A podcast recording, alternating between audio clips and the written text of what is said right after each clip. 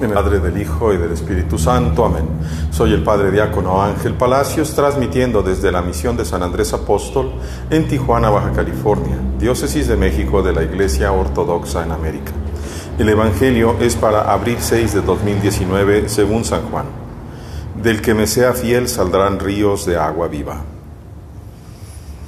El último día, el gran día de la fiesta, Jesús se levantó y gritó diciendo: Si alguien tiene sed, que venga a mí y que beba. Del que me sea fiel saldrán, como dice la Escritura, ríos de agua viva.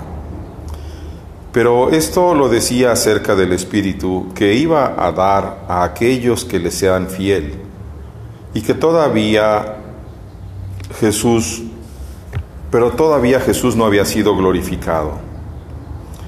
Algunos del pueblo, entonces, escuchando sus palabras, las que estaba diciendo, dijeron: Este hombre es en verdad el profeta.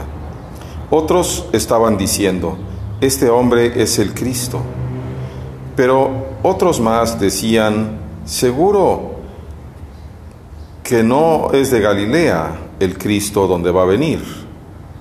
¿No dice la Escritura que de la raíz de David y de Belén, la villa o el pueblo de David, vendrá el Cristo? Y se desató una división entre el pueblo por su causa. Unos querían arrestarlo, pero nadie le puso la mano encima.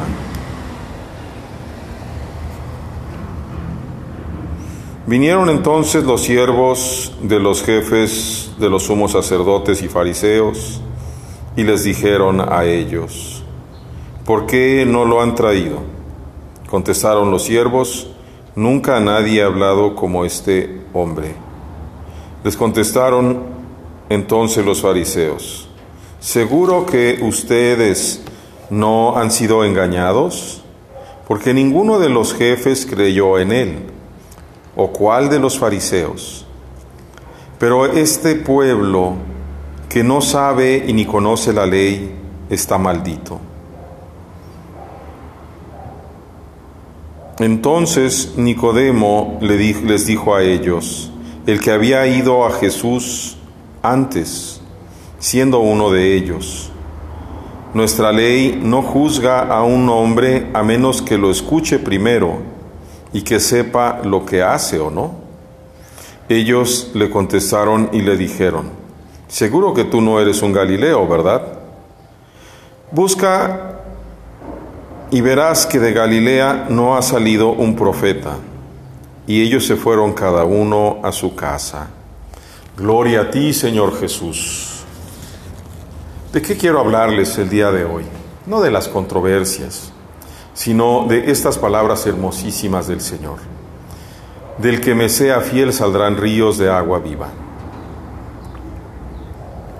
Es curioso, pero tenemos muy marcado y rectamente en las sedes apostólicas, tanto la Santa Iglesia Ortodoxa como la sede romana, que los únicos que pueden conceder y no conceder, que pueden actuar de acuerdo a la voluntad de Dios para realizar un sacramento, son los consagrados. En el caso específico de la Iglesia Ortodoxa, y que fue la práctica durante, y ha sido la práctica durante 2000 años, únicamente los presbíteros y los obispos, no los diáconos. En el caso de los romanos, indebidamente, desde mi punto de vista teológico, se les autoriza para bautizar, para bendecir matrimonios. Indebidamente, creo yo. Pero, ¿qué es lo que dice el Señor? El Señor dice, precisamente, del que me sea fiel saldrán ríos de agua viva.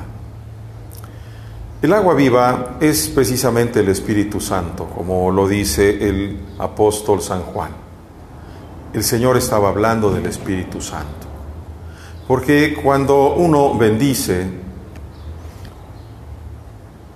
la gracia increada del Espíritu tiene un efecto específico en aquellos que son bendecidos o en aquellos que recibimos la bendición. Con la bendición de mi obispo, yo puedo bendecir casas, puedo bendecir vehículos, puedo celebrar la proliturgia. Hasta ahí. Pero es importante notar que esto depende de el ser fiel a Dios. Si nosotros leyéramos con cuidado la Sagrada Escritura, veríamos, por ejemplo, que en el Salmo 5, que no, como nos dijo el Señor, yo no vine a abolir la ley ni los profetas, sino a darles plenitud, a cumplirlos. En el Salmo 5 nos dice, Señor, tú odias la iniquidad, nadie que sea, tú vas a destruir a los mentirosos, y ninguno que sea inicuo puede estar delante de ti. Si algún consagrado hace el mal constantemente, ¿ustedes creen que realmente Dios le va a asistir? De ninguna manera. Ni podrá estar en su presencia para celebrar sacramento ninguno, ni podrá interceder por ninguno de nosotros, porque el hombre prefiere el mal que la bondad de Dios.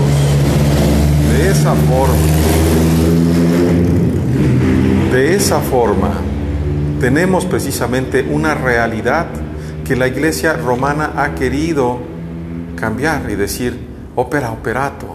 Es que sucede el sacramento por las palabras que se dijeron y por la materia que se usó. Eso es como hacer algo mecánico.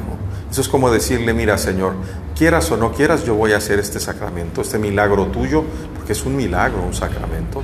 Este misterio tuyo lo voy a hacer a la fuerza porque yo tengo el poder en mis manos. Nada más piensen ustedes, es una verdadera tontería y una aberración.